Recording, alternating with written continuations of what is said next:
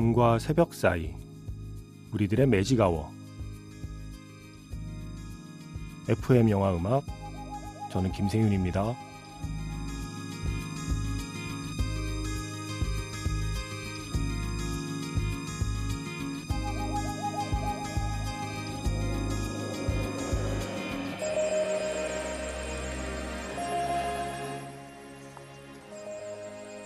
쏙닥쏙닥 영화 이야기 매직아워 스페셜 F로 함께하는 토요일입니다.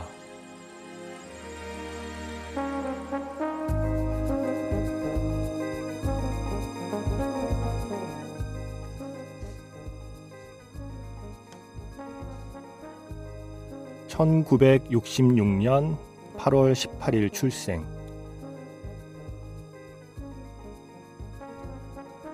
2022년 5월 7일 사망 향년 55세 매지가워 스페셜 F 배우 강수연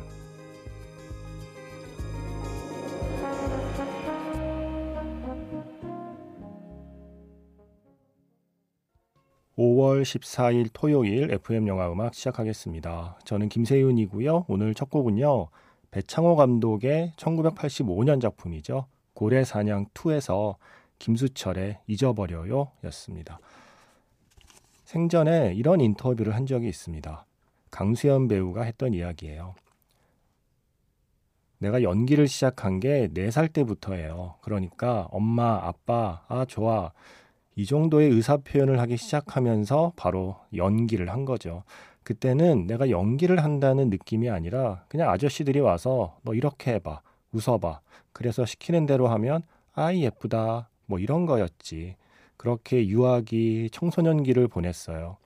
워낙 오래 하다 보니까 그 생활이 그냥 저한테 익숙해지고 영화 현장에 굉장히 적응을 잘하는 아이였던 거죠.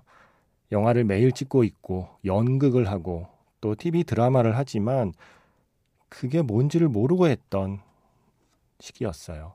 고등학교 1, 2학년 되면서부터 내 인생의 진로를 고민하기 시작하다가 어느 순간부턴가 관객의 입장으로 영화를 너무 좋아하게 됐어요.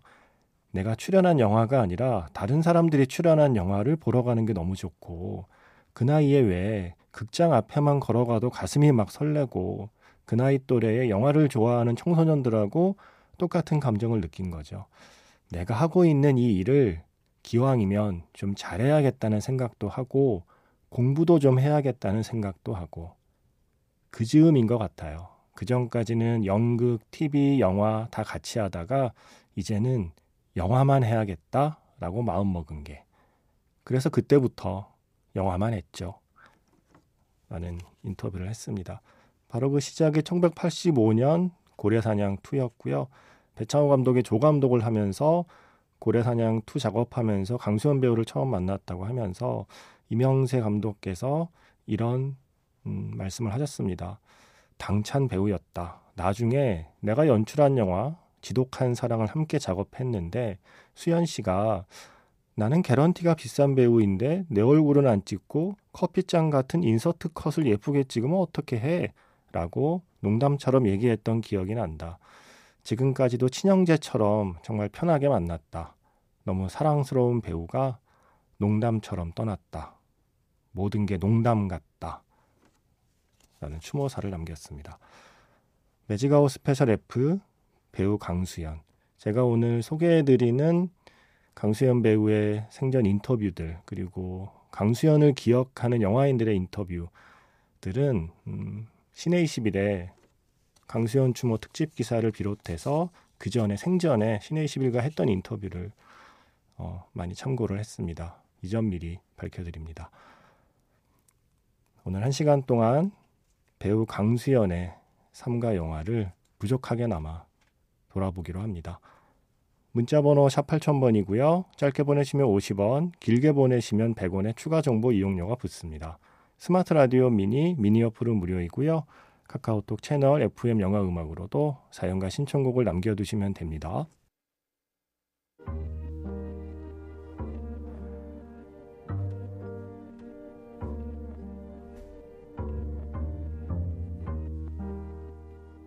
밤과 새벽 사이 잠들지 않는 심야 영화관 FM 영화 음악 주말은 테마가 있는 영화 음악 playlist magic hour special로 함께 합니다.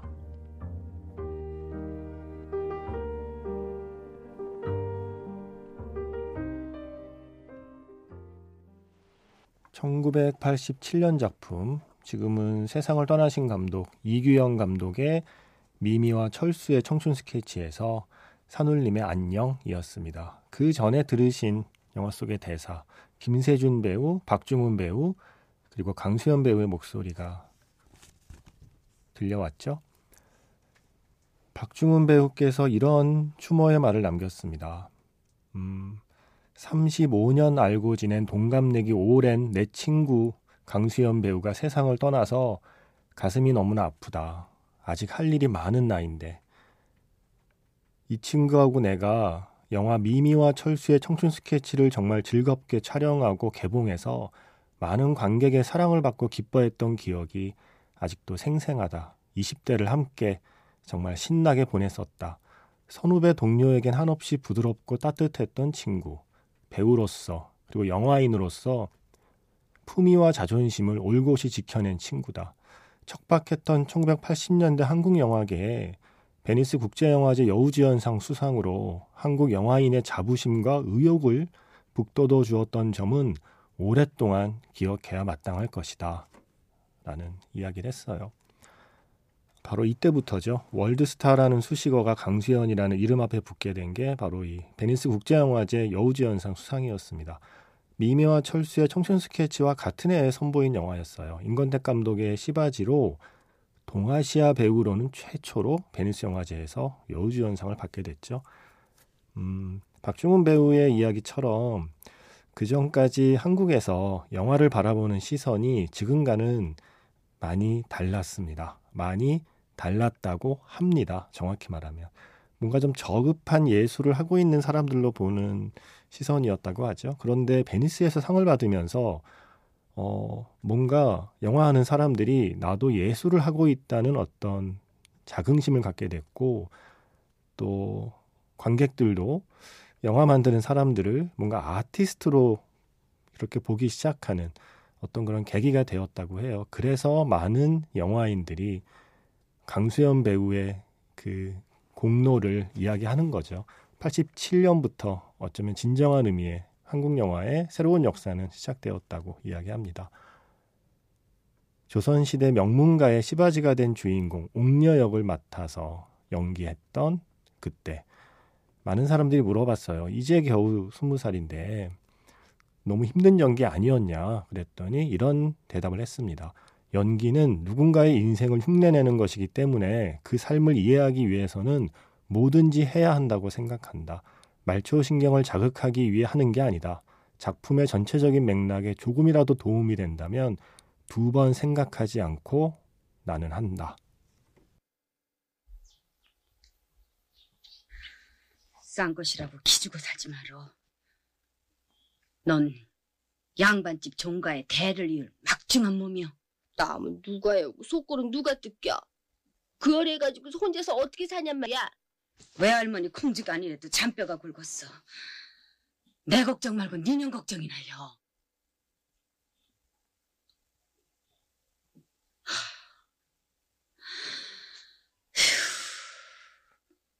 미친 개마냥 밖으로만 싸다니더냐니 그 세월 어떻게 갇혀 지낼까? 돈이 얼마 지금 팔자 고치는 일이야.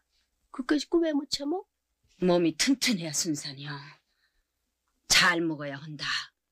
기름진 음식만 달래서 먹어대란 말이여. 엄마 피죽도 못 먹으면서 그게 목에 걸려서 넘어갈까? 옥문 꼴에 효녀 났네.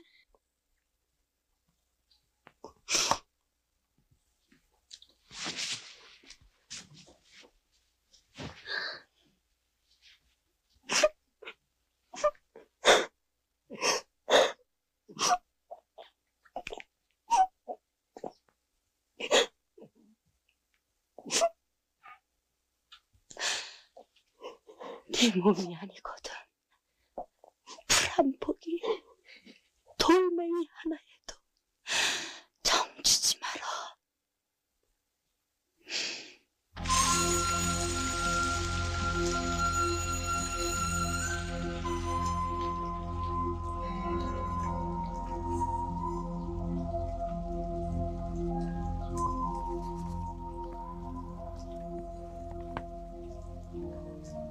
많은 영화 배우들은 감독이 원하는 방향에 맞춰 연기하는 걸 어려워하고 힘들어한다. 하지만 수연이는 한 번도 그런 적이 없는 배우였다. 그만큼 강수연은 영리한 배우였다. 시바지를 만든 임건택 감독의 회고입니다.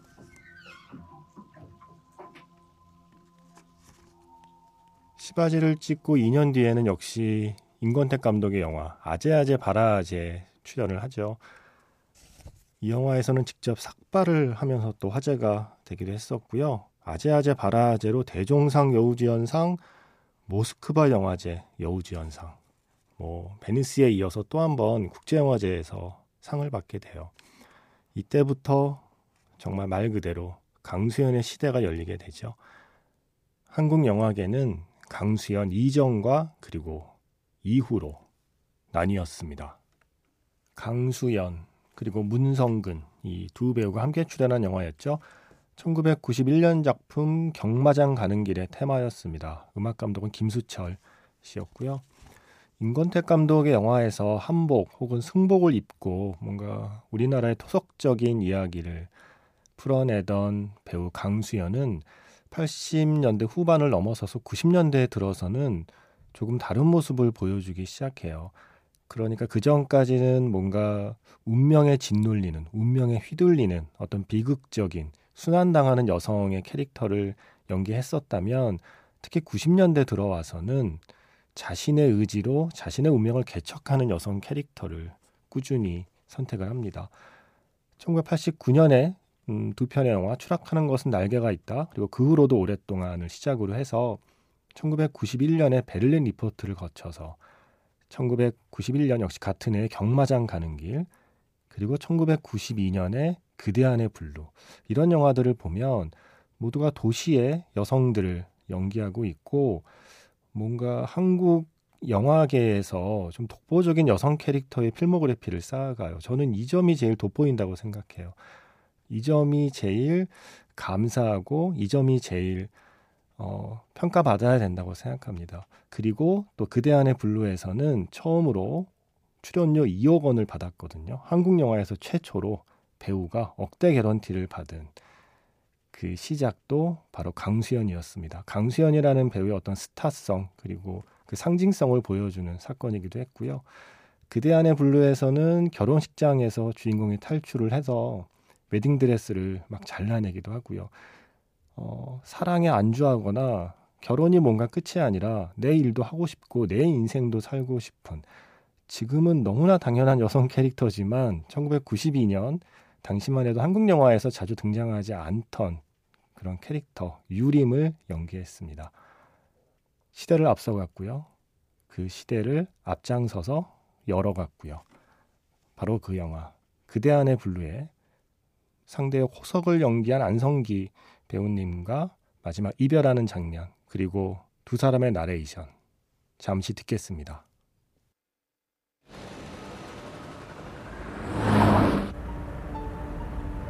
여기서 다시 시작해 보는 것이 어때? 내가 도와줄게. 아니에요. 더 이상 남자들과의 관계 속에서 내 삶을 찾고 싶지 않아요. 자유롭고 싶어요. 고맙지만 그런 점에서 호석 씨도 예외는 아니죠.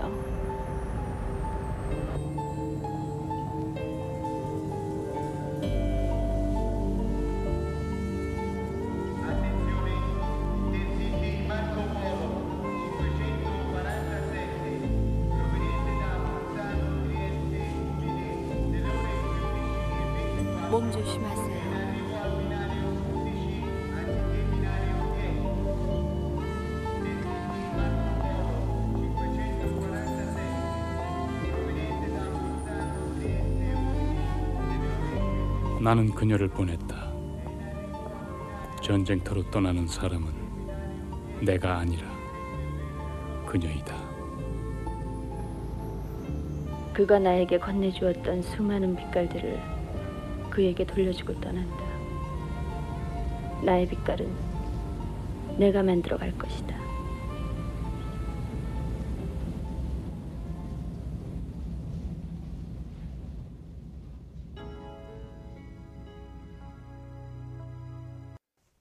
magic hour special F 배우 강수연 향년 55세로 어, 지난 5월 7일에 세상을 떠난 강수연 배우님 이야기하고 있습니다.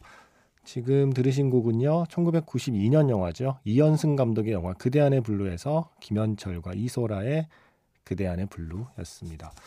이 영화 이어서 출연한 작품들도요. 어, 웨스턴 애비뉴 1993년 영화 아버지의 강압에도 불구하고 의대를 그만두고 배우가 되기 위해 뉴욕 드라마 스쿨에 입학한 지수. 네, 뭔가 자신의 의지로 삶을 개척하는 여성이었죠. 95년에는 무소의 뿔처럼 혼자서 가라. 라는 공지영 작가의 소설을 영화로 만든 작품에서도 역시 음, 홀로 서기를 하는 정말 무소의 뿔처럼 혼자서 가려는 여성을 연기했고요. 그 밖에 그 여자 그 남자 장미의 나날 이런 작품들에서도 뭔가 주변의 압력이나 어떤 흔히 말하는 사회에서 요구하는 그런 역할에 안주하지 않는 여성을 연기했어요. 그리고 1998년에 처녀들의 저녁 식사.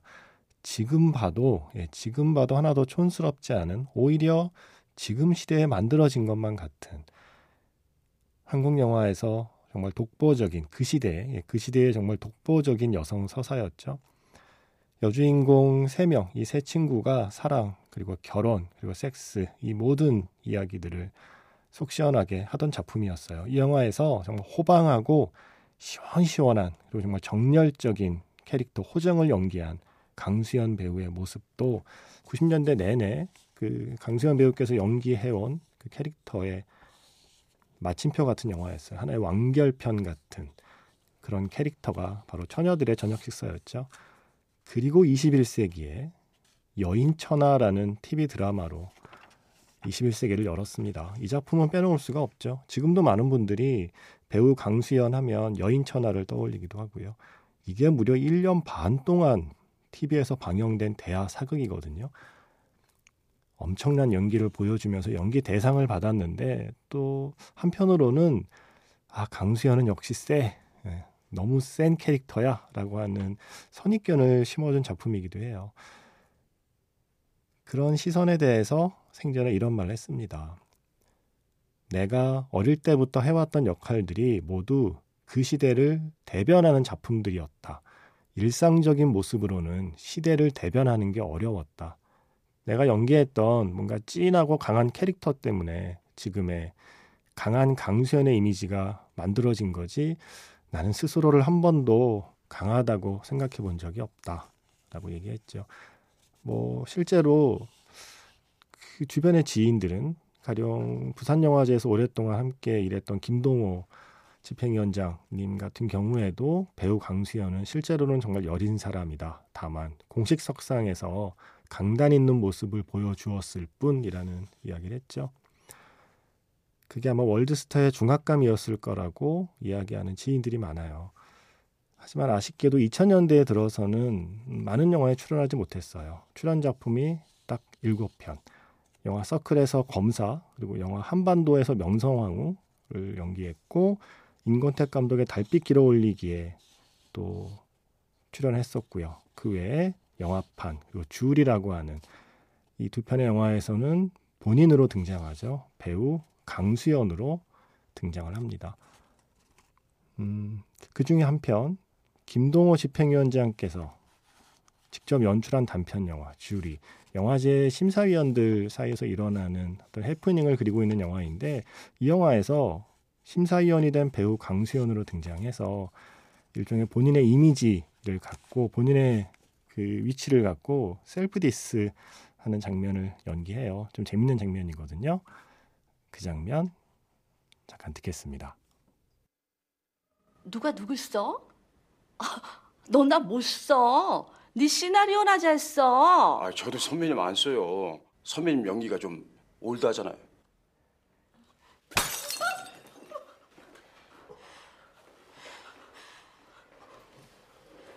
너 지금 한 배우를 죽이고 있어. 아, 죽이다니요. 무슨 그런 무서운 나 강수연이야! 알았어! 이씨! 필요. 아, 선배님 잘못했어. 나 죽을 죄를 졌어. 나 선배님. 아유, 죽어 이 새끼! 아유, 나. 처녀들의 저녁 식사 사운드 트랙의 라이브 버전으로 들어가 있습니다. 타냐 터커의 You Are So Beautiful이었습니다. 그 전에는 단편 영화죠. 주리의 한 장면. 강수연 배우께서 강수연으로 출연한 영화의 한 장면이었어요. 음, 또 생전에 이런 말씀을 하셨어요. 기자들이 나에 대한 정보나 선입견을 너무 많이 갖고 있다. 그러니까 강수연 하면 뭔가 강하다. 라는 얘기부터 물어보겠지. 강하겠지. 오래 했으니까 하시면서 사람들이 늘 나의 과거를 얘기하는 것 같다. 강수연의 현재나 미래를 더 이상 궁금해하지 않으니까 속상하다. 아, 저는 이 인터뷰를 이번에 다시 보는데 이 인터뷰를 보는 제가 속상하더라고요. 좀 죄송하기도 했어요. 우리 모두 강수연의 과거에 대한 씨받이로 베니스 영화제 여우주연상을 받은 그 화려했던 과거에 대한 이야기를 하면서 강수연이라는 한 배우의 현재나 미래를 그만큼 궁금해하지 않았던 것에 대해서 저 역시 좀 미안한 마음이 들었습니다. 그러면서 뭐 월드스타라고 하지만 음, 한 명의 배우로서 느끼는 어떤 두려움 같은 것도 고백을 했었죠.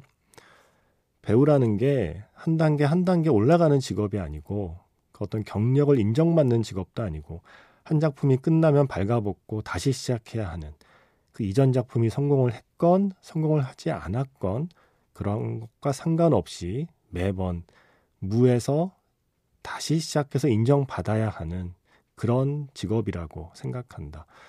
오히려 지금까지 출연한 작품들이 너무 좋으면 사람들이 나의 새 영화에 거는 기대치가 있고 그 기대치라는 게 생각보다 꽤 높고 그러니까 내 능력으로는 그 기대치만큼 해내기도 버겁고 그럼에도 불구하고 항상 더 해내야 한다는 욕심은 있고 점점점 네 그래서 이런 너무 일찍 스타가 돼서 긴 세월 조금 외로운 위치에서 앞장서서 달려온 배우의 외로움 같은 걸 고백한 적도 있어요. 언젠가 기자가 이렇게 물었어요. 세월이 흐르면 언젠가 할머니 배우 강수연의 모습도 볼 수 있을까요? 그때 이렇게 이야기를 했죠. 내가 생각을 해보니까 앞으로 최소한 40년은 더 할 수 있을 것 같아. 이게 2000년대 초반에 했던 인터뷰거든요. 예, 그때 시점으로 40년은 더 할 수 있다고 했으니까 지금 현재 시점에서 보면 앞으로 20년은 더 연기할 수 있을 거라는 생각을 하셨던 거죠. 그러면서 인터뷰를 이렇게 마치고 있습니다. 지금보다 더 나이 먹어도 또 그 나이에 맞게 연기 잘할 수 있을 것 같은데 왜 역할이 이렇게 안 들어오지? 아, 멋진 아줌마가 되어야 할 텐데. 하하하. 나는 할머니가 되어서도 연기해야지. 처녀들의 저녁 식사에서 Rainy Night in Georgia였습니다. 브룩 벤튼의 노래였고요. 생전에 강수현 배우께서는 또 이런 인터뷰를 했습니다. 다른 일을 하는 것 자체가 상상이 잘 안 되는 거예요. 워낙 어릴 때부터 했으니까. 이것 말고는 다른 세계에 대해서 너무 모르니까. 지독한 애정? 지독한 인연? 뭐 그런 것 같아요. 나는 아직도 짝사랑을 하고 있고, 내가 잘하고 못하고는 그 다음이고, 지금까지 해온 일 계속 할 것 같아요. 앞으로도 그럴 것 같아. 10년쯤 전에 돼지의 왕이라는 영화로 부산영화제 초청을 받아서 삼관왕을 했을 때다. 칸 영화제 프로그래머가 갑자기 불러서 짧은 영어 실력 때문에 당황하던 차에 옆자리에 앉은 강수현 선배님이 통역을 해준 적이 있다. 월드스타가 통역을 맡아줘서 얼마나 신기했던지. 신작 정의의 주연 배우를 캐스팅할 때 선배님이 갑자기 생각나서 대본을 드리며 말씀드렸다. 선배님이 출연하시면 이 작품의 연출을 무척 하고 싶어질 것 같습니다. 장르가 SF라 낯설었을 텐데도 흔쾌히 출연을 결정해 주셨다. 정이라는 영화는 로케이션 촬영 없이 세트에서만 진행되는 생소한 환경이었는데도 선배님은 완벽히 적응하셨다. 촬영이 없는 날에는 사무실에 모여 술 마시며 영화 얘기를 나누었는데 그때가 오랫동안 그리울 것 같다. 연상호 감독의 이야기입니다.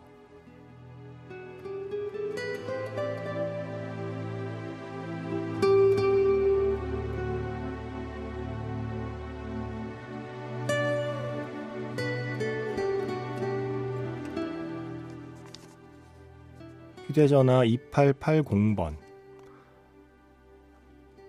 정말 어릴 때부터 보며 자라온 세대라 그런지 강수연 배우의 부고는 마음이 무척이나 아픕니다. TV가 흔치 않았던 시절 드라마에 나온 강수연 배우는 그 시절 아이들의 우상이고 친구이고 그리고 우리 모두의 연인이었죠. 저뿐만이 아니라 50대 중후반의 또래 대부분이 느끼는 감정이 아닐까 합니다.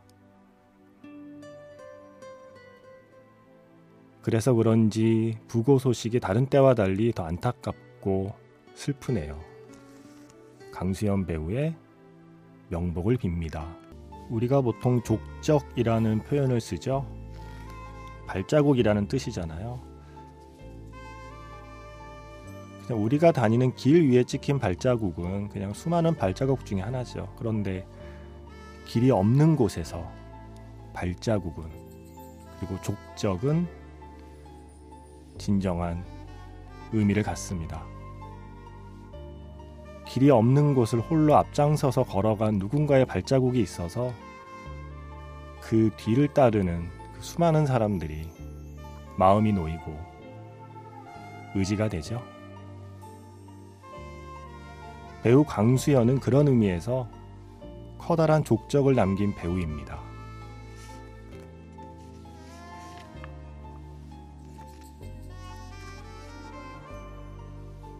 평소에 국화를 싫어했던 고인을 기리며 장례위원회는 장미와 수국 그리고 호접란으로 화려하게 영정 주변을 장식을 했었습니다. 수많은 꽃 속에 강수연 배우께서